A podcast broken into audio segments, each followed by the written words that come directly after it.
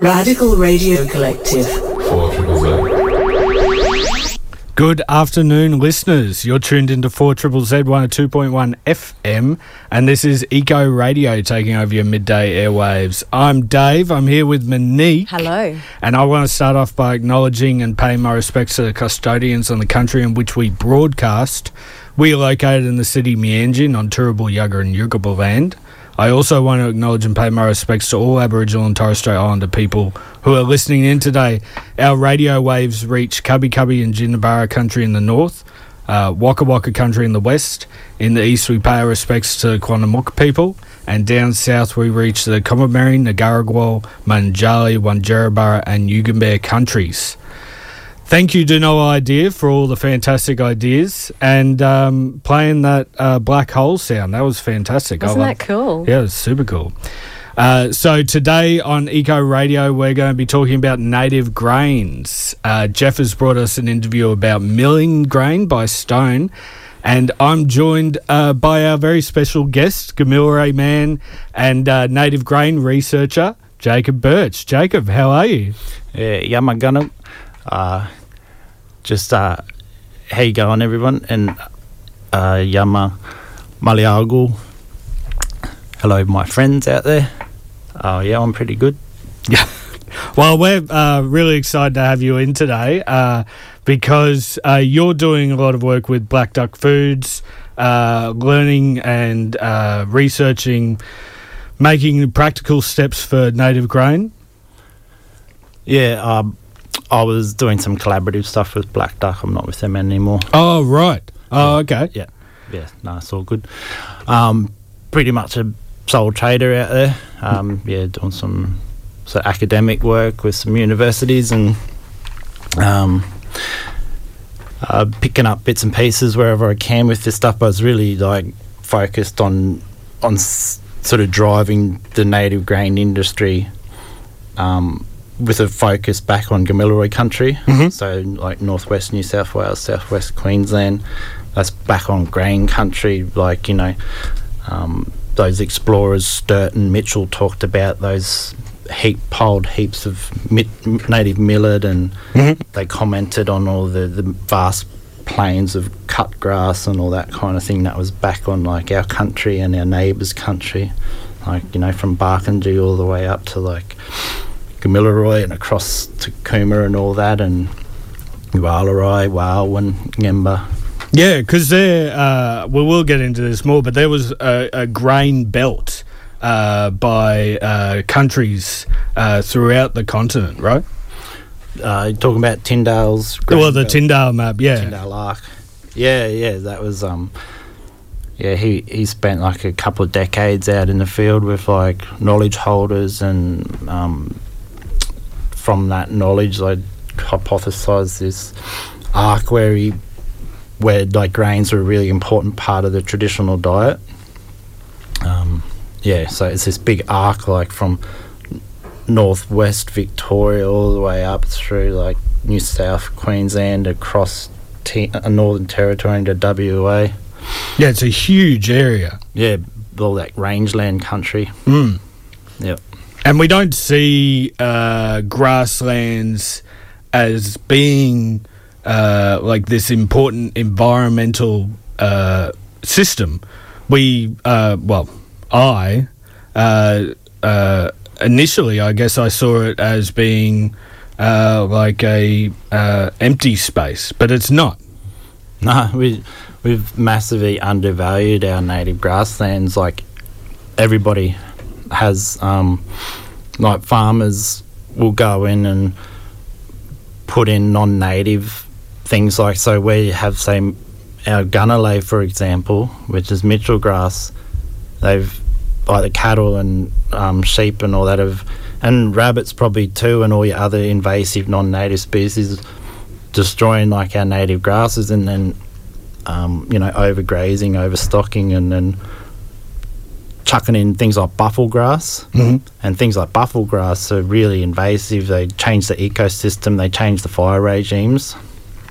Um, so like fires become more intense, more frequent, and same up north. Like in savanna country, things like gamba grass are complete ecosystem engineers. They're changing the whole ecosystem, and like even some state governments are still promoting like gamba grass, and these things are like um, massively changing the ecosystem, but they're also causing massive wildfires too. Like the intensity of these bushfires is is killing everything, and um, yeah, so we've undervalued our grasslands, and and like Australia's a grassland continent, really. Like traditionally, it would have been kept really open, and and all the species that survive and rely on grasslands, like grassland habitats, like right down from like your your microorganisms in the in the soil, Yeah. to your invertebrates, to your birds and small reptiles, right up to those big iconic species like kangaroo and emu, plains turkey, all that kind of thing. It's all relying on grasslands. Yeah, so I, Yeah. heard, I heard that um, the the native uh, grasses also help to get the moisture back into the soil after fire. Mm, yeah, probably they because they um, they don't burn as hot either, so they keep the. And I guess it also depends on when you burn too. And a cultural fire practitioner be able to talk to this a bit more because I'm that's I'm, that's not my area of expertise. Mm. But I don't want to make out like I know that sort of stuff. But um, yeah, if you burn at the right time, you keep that moisture in the ground. Like it, the, the soil is still cold to touch, and you can still like feel all the moisture in the ground. Um, but yeah, because they're long-lived perennial grasses too. Like you, you look at non-native stuff that they sort of encourage people to put in the ground. A lot of it's annual, so you, Yeah. you go for a drive out here in, in winter, it's all dead. All the grasses are dead because they're not native. Um, whereas like our native perennials, they're holding that soil together, but they got these really big root systems, really deep root systems. So when you do get rain, it's it helps that water infiltrate into the soil. Um, and with your native grasslands too, because they do support all that biodiversity. Um, like people undervalue also this small mammal species and marsupial species that and the role they play in. So things like bandicoots and um, your native like rats and mice that um, they turning over the soil all the time, and that also helps the water infiltrate and get into the soil and held in the soil, and then rather than when you get a rain event now, it just hits this hard barren soil and runs straight into the rivers, and you get all this Yep. flooding. And I'm not saying that's the only reason you get flooding, but like it's part of this like more holistic thing where there's a lot of factors that um, influence things, and uh, yeah, Yeah, it's such a uh, such an interesting thing because the uh, uh, wheat, the conventional wheat, Mm. uh, is an annual, so they are constantly replacing these uh, uh, species, these uh, uh, fields. Whereas uh, there was a kangaroo grass tussock that was estimated to be fifty years old, Mm. which is amazing That's for for incredible, really? grass. Yeah. Oh. yeah, that that's the same with the Mitchell grasses. Like we don't know how long they live for because we haven't studied them enough. But like I know some people who have been researching them in their early career, and they've been like visiting the same tussocks for forty years, the same grasses. So it's like an old growth forest. These Mm. Oh, grasslands. that's amazing. And we just we just don't like nobody really. People are starting to wake up to it, um, and you imagine like the amount of like climate change is such such a big issue. Like imagine all the carbon that's putting back into the soil. Yeah. As is that like these ancient like That that is that is such an important point. Uh, we we often talk about old growth forests here, um, but we're not talking about old growth grasslands. Yeah. No. Uh, that's yeah, that's fantastic, uh, fascinating. Um, we're talking today with Jacob Birch, uh, native grain researcher and Gamilaroi man, um, and we were just talking about uh, the uh, native grains in general. Uh, can we talk about the uh, history of uh, grain production in this uh, country? Uh, because uh, grinding stones, bread making, has been found to be going on for 65,000 years here. Hmm. Yeah. We, and who knows actually how long. it Yeah, been that's on. just what but- what's been found. Yeah, yeah, and, um, yeah. That the most sort of commonly accepted timeline is sixty thousand, and that comes from like Northern Territory, where they've found like grindstone fragments, and on those grindstones they found they were grinding seeds. Um, that same site, they've actually found not sixty thousand stratum, but you know you go through the geological timeline as you dig deeper and deeper, and at that twenty-eight thousand year stratum um, they found like fully intact native rice. So a lot of people probably don't know, but like all your conventional rice is rice you buy in the shop, or rice that's grown all the all over the, um, Asia and that Asian minor kind of it's it's probably originated from Australia. Yeah, right. Yeah, yeah. So we we have like at least three native rice species in that same genus as rice. So Oryza sativa you buy at the shop, and we got all our other Oryzas. So most likely it came from here, whether it was traded or whether it sort of just jumped across that land bridge. Yeah. Yeah, you know, like that's for the rest of the country in that grain arc. It's you know pretty, um, pretty solid evidence of like at least forty thousand years of like consistent usage. Um, yeah, and and like your your earthen ovens that you would use to like um, cook up all your foods and that like forty thousand year old earthen ovens as well. So yeah, it's pretty. There's a lot of like geological evidence and more and more coming out as well. So like you look at some of that research emerging out of um, uh, Mithaka country. Uh, they've found there like uh, the largest grindstone quarry in the southern hemisphere. So there would have been. They weren't just grinding like hu- quarrying grindstones for their own personal use. This would have been the centre of trade Mm. that would they would have been supplying grindstones for all sorts of communities from all around. Like they've found like all sorts of really interesting things out there, like evidence of like water management and um, sedentary living. Like they, they haven't fully proven this stuff. They're still testing this, these. Um, but yeah, you, this massive grindstone would have been because you can't just use stone from anywhere. You, you need that right kind of stone. So they would have been supplying all those a- adjacent communities with that grindstone, a big trade around it. So it would have been like an economic activity. Yeah, yeah, because the, the trade uh, has gone on like throughout the whole country, uh, east to west, north to south, over these trade lines. Mm. Um, so, uh, I guess uh, what we're uh, as you know settler colonials are dealing with now is why have we uh, been ignorant to this? Um, To Why the- haven't we utilised native grains in Australia? Um, I've been like reflecting on this a little bit and just looking at how agriculture was used in Australia, and and you sort of hear like um, people say like, oh, European agricultural practices um, ruined out, like they weren't suited to Australia. But if you look at agriculture in Europe in the 1700s and early 1800s, it was it was sustainable and it was small scale. Each family had their own farm and it was really diversified too, and it coexisted with nature. mm, It's only recently that, um, especially since that Green Revolution in the 50s or 60s, like after World War II, like that's when it's really become industrialized. So we didn't even get the opportunity to adopt European practices in Australia. We adopted this completely different thing where, like, agriculture was used pretty much to um, rapidly colonize the continent in a way, or and rapidly grow the economy. So Mm. you look even by the 18, oh, 1830s, like there's about 15 million sheep across the continent.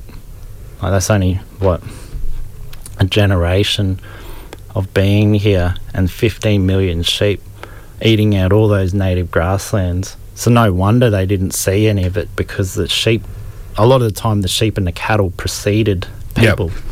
So we're just going through and just eating it out. Um, but yeah, it, we've used agriculture really differently in Australia, and it's just all about like economic and it's like this mentality: get big or get out. Um, just grow the economy. Um, and native grains just aren't economically viable enough. Like we've reached out to people, Yet. like yeah, yeah. uh, It's just all about like yield and, um, but I think as as like like fertilizer and fuel costs go up, so to to put a a crop of wheat in, like it costs you fuel, it costs you fertilizer, irrigation, all that kind of thing. So, and that's becoming less and less viable. Like, I don't know how much of our nitrogen urea fertilizer comes from like Russia and Mm. China or th- that kind of thing. Like, all this like geopolitics and all that at play as well. Like, is also going to impact the viability of long-term viability. Um, but you know, phosphorus is a limited resource, and we're going to run out of that um, probably within my lifetime or my kids' lifetime. And um, yeah, a lot of farmers are saying like because of the rising costs, they're not going to be able to plant the same amount of crops they did last year. So, whereas native grains, you put them in the ground once, and they're in there for fifty years at least. Isn't we don't that know. incredible? Yeah. Um, So yeah, that's a really good point. There's a there's a huge carbon footprint that comes with industrial farming, Mm. um, whereas you're saying with uh, native grains because they're uh, suited to the environment here. Uh, they don't come with fertilizing. They don't come with irrigating. Mm. Um, pesticide. The Pesticides, pesticide, yeah. Yeah, yeah, it's another big sort of thing. I always like talk about like, um, you know, in Australia, the amount of pesticides we use is ridiculous, and there's pesticides we use in Australia that even America's outlawed. Like, you Yeah, look- right. I know. We're so.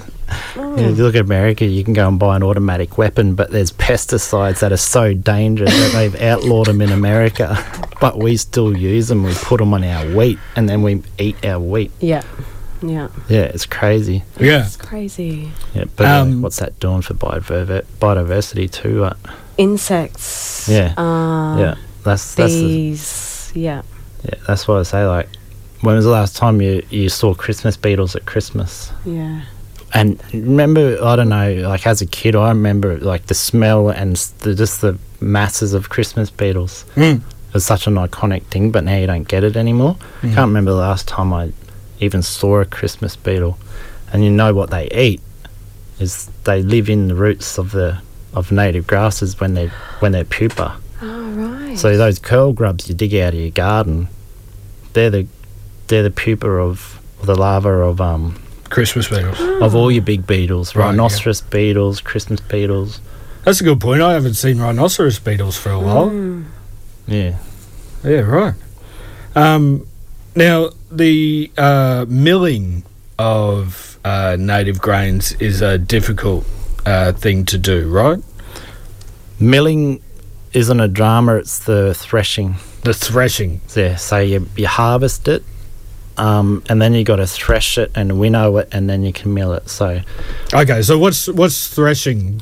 that's where you remove the edible grain from the husk, from the from like that outer fibrous material that holds the grain in the seed he- in the floret of the grass. So, um, like things like your your wheat and barley and all that, um, they've been bred for like ten thousand years. So, um, they've been bred to release the grain from the husk really easily and, and we've got the combine headers now and that that harvest and thresh and separate the grain from the trash in one sort of process um, but our native grains they hold the, they hold it in there and native grasses hold their grain in there a lot more tightly so we got to that's the really tricky part is removing the grain from that the, the outer husk On a commercial scale. yeah. Is it easy to do it by hand? Like if I if I wanted to go uh, make a kangaroo grass uh, bread, Mm. could I go find my kangaroo grass, uh, pick the seeds, uh, thresh the seeds, uh, thresh the seeds, sorry, and uh, uh, grind them into into a bread? No. um, kangaroo grass is like the hardest. No, no. Um, and even like things like uh, your Mitchell grass is super difficult as well. You, things like maybe your millet are easy, but yeah, it, it's you got to find the grasses too. Like Mm. you could drive eight hours in any direction and not find a decent native grassland. Mm. Um, so it's actually getting getting the product and then processing it. And so the processing will take some time because the technology is not there yet for the native grasses. to do it uh, commercially on scale, but um, even we could, if we could get access to the grasses and, and like start revitalizing culture around it, then we can use cultural practices, and at least then we're keeping that alive. But if we want to sort of get economic development, because that's uh, like that's for me, I think that's important is the economic development as well alongside like equally weighted with the cultural or e- cultural overarching. But you want to you want people to have meaningful economic futures um, and I see this as part of um, being able to uh, get jobs for people on country that are culturally aligned um, yeah so we would would want to figure out how to do it commercially at scale um, yeah, but that's not a super. That's just like a, a little roadblock. And I was saying to you earlier about like we only can do wheat now commercially viably because we have the combine header. If we didn't have the combine header and we were using technology that existed before that, growing wheat would not be viable.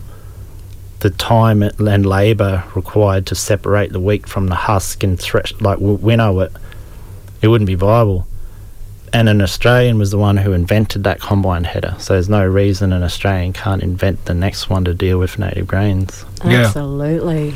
Yeah. Um, so Jeff Ebbs, our uh, um, uh, wonderful uh, co-host here, he's brought us an interview with Rob Pekin uh, from Food Connect, and uh, Rob's got a uh, milling stone, a big granite milling stone uh, there. Um, so he's going to tell us all about the uh, milling process. You're listening to Four Triple Z.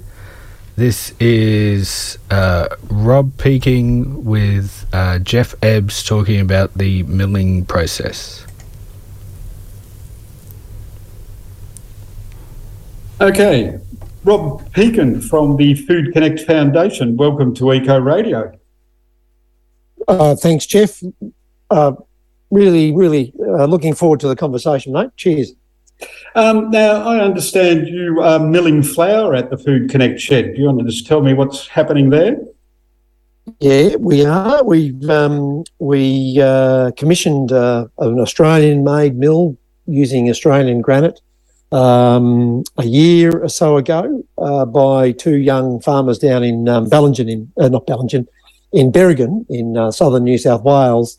Uh, um, and uh, you know, uh, uh, there was a couple of requirements. We didn't want any timber around. A lot of these things that they import from Austria and America have got timber all over them. Being in a humid climate, um, we wanted to have no timber because that just absorbed moisture. And then the second thing we had uh, as a requirement was the millstone had to have the ability to be able to um, grind native grains. So Ian and Hamish um, set about their work, and uh, that was delivered last year. And um, it's been, and we've been experimenting and working with all sorts of people on all sorts of grains ever since.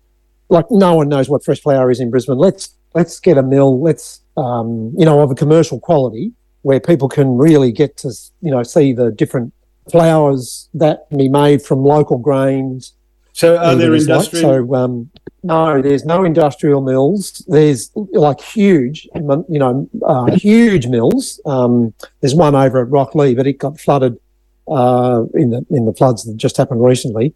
Um, it's owned by Mauri, which is owned by a- a global milling corporation, but everything is done in house. There's no, they don't, you don't know where the flour goes from that mill. So no one has any ability to be able to say, oh, I want to get, you know, freshly milled flour from, you know, whatever it is, whether it's up on the, um, up on the Darling Downs or around the Sunshine Coast region or down around Kyogle region. So, uh, Now, you've, you've mentioned local grains a few times. Your uh, uh, pr- the project or the uh, uh, intention of Food Connect is to localise the food supply. What are the characteristics of local grains, especially native grains, that were important in terms of you know setting up a mill and selling flour made from local grains? Yeah, yeah. I suppose there's three probably important pieces to the puzzle. Um, those native grains, whether it be um, Mitchell grass or dancing grass or kangaroo grass or or whatever it is, are really important to uh, the um, the regeneration of the Australian landscapes. Uh, they're, um, they're they're native to the Australian landscape, um, and they're critical in terms of sequestering carbon and restoring our restoring the function in in in the Australian soils. The second thing is it's really important that we acknowledge Indigenous people as the first, you know, millers, bakers, um, flour, uh, or, or, or harvesters of grain um, from eons ago, and that's really critical. I think from a, from Food Connect perspective, we've got a, an Indigenous person who's the chair of our board, and this is this this is an Indigenous partnership um, with um, some of the mobs from out out west, uh, further out west. Um, it's, really important that we acknowledge uh, and remunerate um, the Indigenous people in this process. So, uh, so that's that's really important for us as a society, um, and uh, important for us, for, for, and, and important for us from from so many angles, whether it be an economic angle or just uh, enabling access or our access into their wisdom and knowledge. And then the third really important part is that the, the grains are uh, highly nutritious. Like they're, you know, 20, 30% protein in some cases. They're uh, extraordinarily flavoursome and nutritious and a taste profile or a flavour profile that's really quite something special. And, um, um, you know, we've got uh, working with um, Black Duck Foods uh, and the Narrabri Research Institute, we've got some um, bakers who are really experimenting with using these in crackers because the protein gives that real crack and that crispness to the bread. Um, so, uh, you know, it's another exciting evolution, I suppose, of Australia. And I don't mean to be, you know, I don't mean to be flippant about this, but we haven't got a Australia hasn't got a food culture. You know, it's it's we've, we've borrowed this this sort of European food culture and brought it over here. Um, so incorporating these flavors and um, and nutritional profiles into our what we eat is bringing is evolving the food culture that that we need to acknowledge more as a as an important part of our cuisine. Mm. And so, what sort of challenges have you hit along the way? um, many and varied. Um, yeah, in, in these, 60 seconds or less. Yeah, yeah. No, I mean, the, the hardest part has been aspirating the grain out of the floret for us to put it through the mill. Um, but thankfully, Black Duck Foods, they've come across a machine that can do that. Um, and so it's uh, it's been probably six months of experimenting, and we think we're out of that now. We're into the space where we can really start to, um, you know, you know, in small commercial quantities, start to do these flowers. So that's separating the grain from the chaff and bran or whatever. Yeah, from the flour. Yeah, from the, the little seed capsule it's in. Yeah, yeah, mm. the, the, husk. I suppose you could call it another way. Um, and obviously, there's a, there's a lot of work to be done yet on empowering and giving um, the various Indigenous mobs agency over them being, you know, harvesting this grain, bringing into us, having some sort of stake in in um, uh, we're actually working with them to get mills out on out out on country, so they can have that value adding out in the regions, um, and then we help them uh, with the distribution side of things and the marketing and that side of things. So it's a it's a really exciting collaborative project that's still sort of unfolding as we as we speak. Um, but uh, you know we've got um, uh, what's the word? Uh, you know the relationship is um, is building all the time as we learn and, and muck around with this stuff. Excellent. So, if people listening to Eco Radio at the moment would like to buy or taste some of these grains, what's the best way for them to get hold of them? Um, a Food Connect. Uh, we're, well, at the moment, we're just doing your traditional wheats. We're going to experiment with some locally grown rice um, and turn that into flour um, next weekend. Um, so just subscribe to the Food Connect Sheds um, newsletter and keep updated that way. Excellent. So Food Connect is just the two English words put together without any punctuation, spaces, or funny business. Uh, .com.au. Yep, that's it. That's the one. Excellent. All right. Well, thanks for your time today, Rob. No worries at all. Cheers, Jeff.